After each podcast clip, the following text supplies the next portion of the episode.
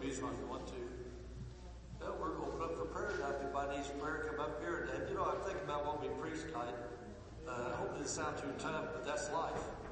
And you need to make that transition from the old way to God's way. And when I went through, when we went through things was going through back in those days, I always liked prayer. And you can recognize yourself who's ever think, man, I'd like to have some hands laid on me and pray over me to help me transition and do what I need to do so God can start blessing like He wants to. Come up for prayer. Anything else you want prayer for. But especially if you're having a hard time making that transition, that old way of life that's just going to destroy everything into God's way. Come up let us pray for you. You're looking at a couple veterans that have a purple heart because we got wounded a lot. I got a real purple heart. Dr. Barkley gave it to me. yeah. Anyway, stand up, stand up, stand up. If you need it, come up here and let us pray for you because I want to see you have a breakthrough and end up where Jesus really wants you to be.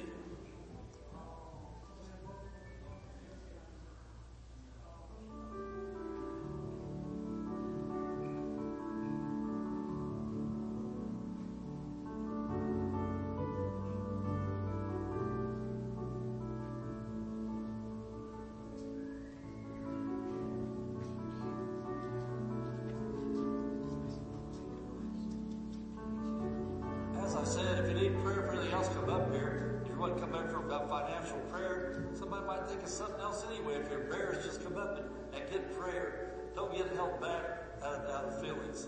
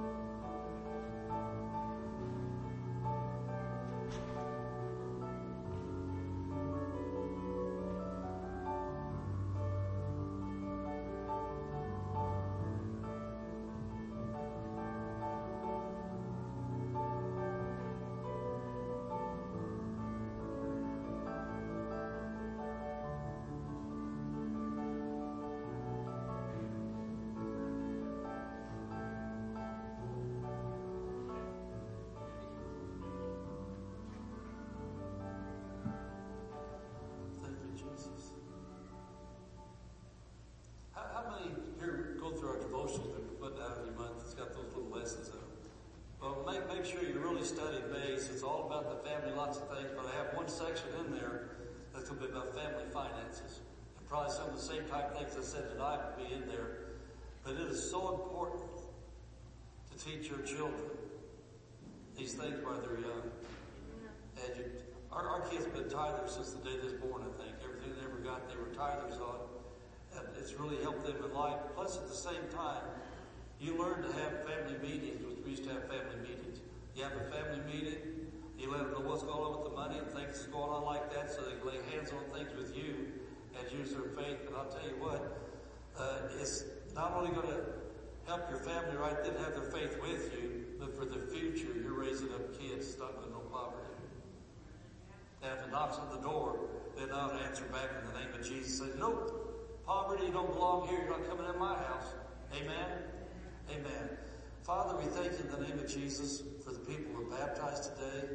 They, they confessed you as their Lord and Savior already, received water baptism as part of their act of faith.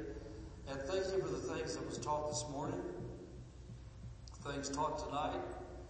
And thank you, Lord, that we're reaching out and helping people in our realm of influence to know you better, to live a victorious Christian life and fulfill your plan and purpose. In Jesus' name, amen. Are we ready for which faith confession we're going to do tonight? Firestone, you passed the test. And thank you for helping me. I really do. I think. we declare that Barstow is a blessed city. Our families are blessed. Our schools are blessed. Our churches are blessed. Barstow is healed. Barstow is prospering. Barstow is safe. Barstow is strong. Barstow is surrounded by the walls of God's salvation. Barstow is full of love, joy, and peace. Barstow is full of the glory of God. Barstow is coming to Jesus.